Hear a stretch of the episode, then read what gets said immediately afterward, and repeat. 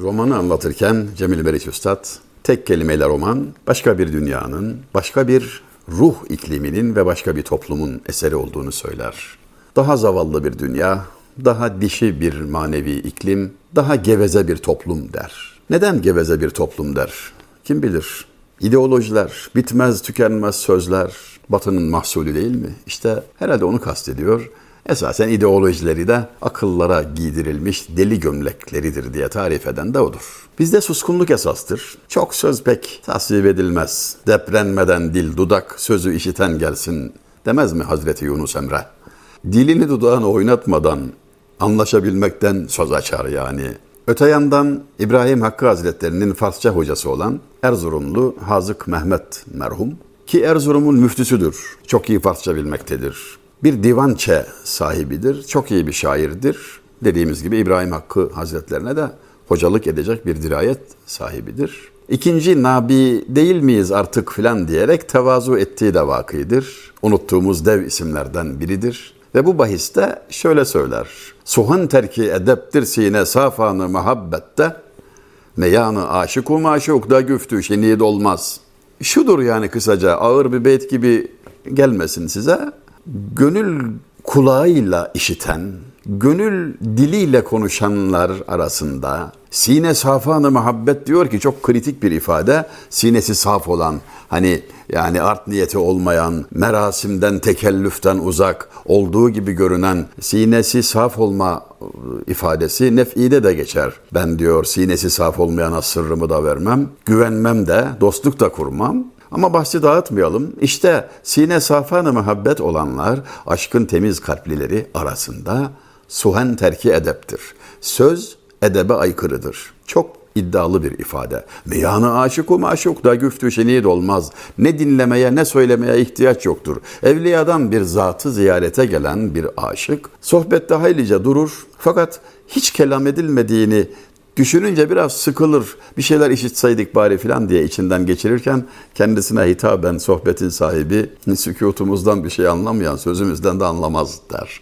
Yani bizde sükut başlı başına bir ifadeyi meram aracıdır, vesilesidir, alanıdır ve esasen asıl sözler Orhan Gencebay'ı da hatırlayalım. En güzel söz söylenmeyendir demedi mi? İki derviş arasında daha önce bir vesileyle kısaca temas etmiştim ama şöyle bir söz sohbet cereyan ediyor. Sıra kendine geldiğinde iki kişi sohbet ediyorlar.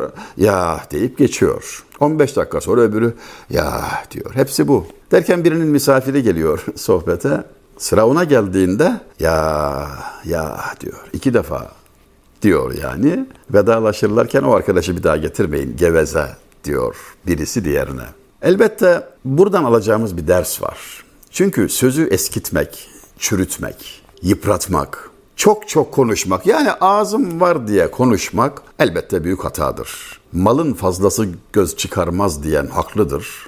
Ama sözün fazlası değil göz çıkarmak can bile çıkarır son derece zararlı olduğunu bilmek, kabul etmek. Eskiler güzel insanı tarif ederken kulleti kelam, kulleti menam, kulleti taam sahibi olmalı derler ki yani sözü azalt, uykuyu azalt, yemeği azalt. Az ya az uyu az konuş diye özetlemişlerdir. Yani daha dişi bir toplum derken herhalde Cemil Meriç Üstad işte Biraz da bunları kastediyor. Nazilli'de kabri bulunan Ali Galip Vasfi merhumun enteresan bir beyti vardır bu bahiste.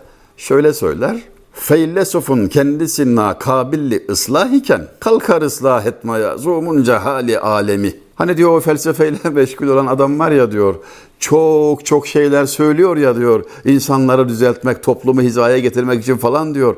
Kendisi ıslaha muhtaç aslında diyor. Hastadan şifa diyor. Ne, ha, çok beklersin. Çok söz bizde her zaman kınanmıştır. Bayburtlu Zihni merhumun enteresan bir beyti vardır bu bahiste. Şöyle söyler. Ehli şekke zihniya sahip teferrüs bakmadı. Esbi tazi var iken merkep süvar olmak abes.'' Çok ilginç bir söyleniş, bir nükte patlatıyor. Şöyle diyor, şüphe ehli olan, dinleyenin, okuyanın kafasını karıştıran, ehli şek, şüphe ehli demek, olanlara bakmadı sahip teferrüs. Yani firaset sahibi olanlar, aklı başında olanlar onlara itibar etmezler. Onları ciddiye almazlar. Fakat verdiği misal çok ilginç. Esbi tazi var iken merkep süvar olmak abes, Arap atı dururken eşeğe binmek olur mu diyor.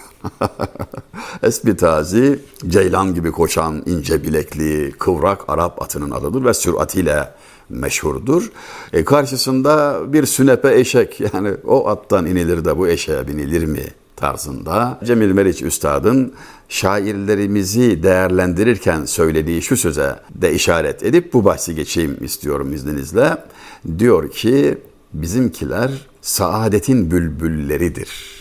Yani şikayet değil ki bizimkilerin işi. Neden, hangi şeyden şikayet edecekler? Onlar saadetin bülbülleri. Şiirin bizde bülbülün şakımasına benzetilmesi çok yaygın bir telakkidir. Şiir nasıldır, nedir? Poetika yani bu meseleye poetika derler. Şiir neden ibarettir sorusuna bizde üç cevap verilmiştir. Üçü de doğrudur ama galip olanı sonuncusudur. Nedir o üç cevap? Biri der tebliğdir, Abdurrahim Karakoç merhum. Biri der telkindir Necip Fazıl Kısakürek merhum. Biri de der ki terennümdür Yahya Kemal Beyatlı. En çok onun üzerinde durul. Yani terennüm eder, size nasihat etmez, size hocalık yapmaz, size yol göstermez. Yani önderlik etmez. Orası kürsü değildir. Ama bülbülün şakıması gibi samimi, içten gelen, bazen gözleri yaşartan, bazen gönlü titreten, öyle ya kalbi yanan Gözü ağlayana derler insan. Ateşle suyun bileşimine derler insan. Bütün şairlerimiz bunu bize sayısız örneklerle gösteriyorlar. Bundan çok uzun yıllar önceydi sevgili izleyenlerimiz. 43 sene oldu neredeyse.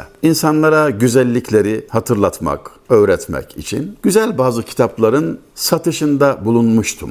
Kastamonu'nun Araç ilçesine gitmiştim. Yıl 1979. Kitapları satış için girdiğimiz yer bir birahane ve herkes dut gibi sarhoş. Ayık kimse yok. Ve biz oraya girerken 1979 diyorum 12 Eylül 1980 henüz olmadı. Yani askeri darbe gerçekleşmedi. Günde 30 kişi ölüyor. Hava raporu gibi, hava durumunu bildirir gibi haber bültenlerinin sonunda ülke çapında ortalama günde 30 kişinin ölüm haberleri veriliyor. Hangi vilayet hudutları içinde kaç kişi ölmüş gibilerden. Mesela o kadar normalleşmişti maalesef. İşte o günlerdi. Girmeyin oraya, oraya küçük Moskova derler. Orada size bu kitapları tanıtmak şöyle dursun. Yani içeri sokmazlar filan gibi bir takım ikazlar da aldık. Ancak bir haneye girdiğimizde gördüğüm manzara 43 yıldır gözümün önünden gitmez. Yanımdaki üstadım, yaşça benden büyük olan, kanaat önderim, söze başlayınca orada bulunan bir kabadayı, yani pala bıyıklı, gayet gösterişli, önünde de şöyle bir Arjantin bira vardı. Siz abdestli misiniz dedi o kitapları tutuyorsunuz. Şaşırdı ağabeyim. Evet dedi abdestliyim dedi hasbelkader şu anda. Oku bakalım dedi Yasin 3. sayfada.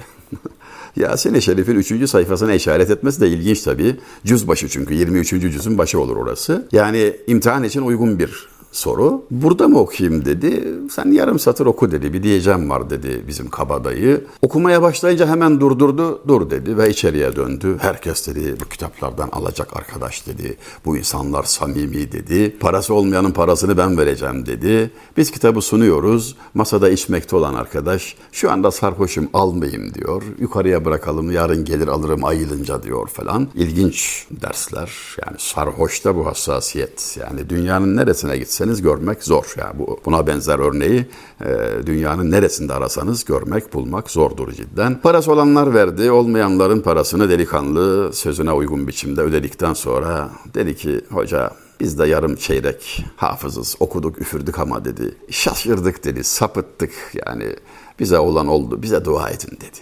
Şimdi düşünüyorum da 60'a merdiven dayadığımız şu günlerde ömürden geriye ne kalıyor? Ömür nasıl olsa geçiyor. Öyle de geçiyor, böyle de geçiyor. Sonunda kabre çıkar bu yolun kıvrımları diyen şair haklıdır. Peki geride ne kalıyor? Eğer yine aynı şairin dediği gibi hasis sarraf kendine bir başka kese diktir. Kabirde geçer akça neyse onu biriktir dediği üzere yaptığın bir iyilik, bir güzellik varsa, bir insanoğluna faydalı olabildinse o kalıyor. Yoksa hayat hayalden ibaret.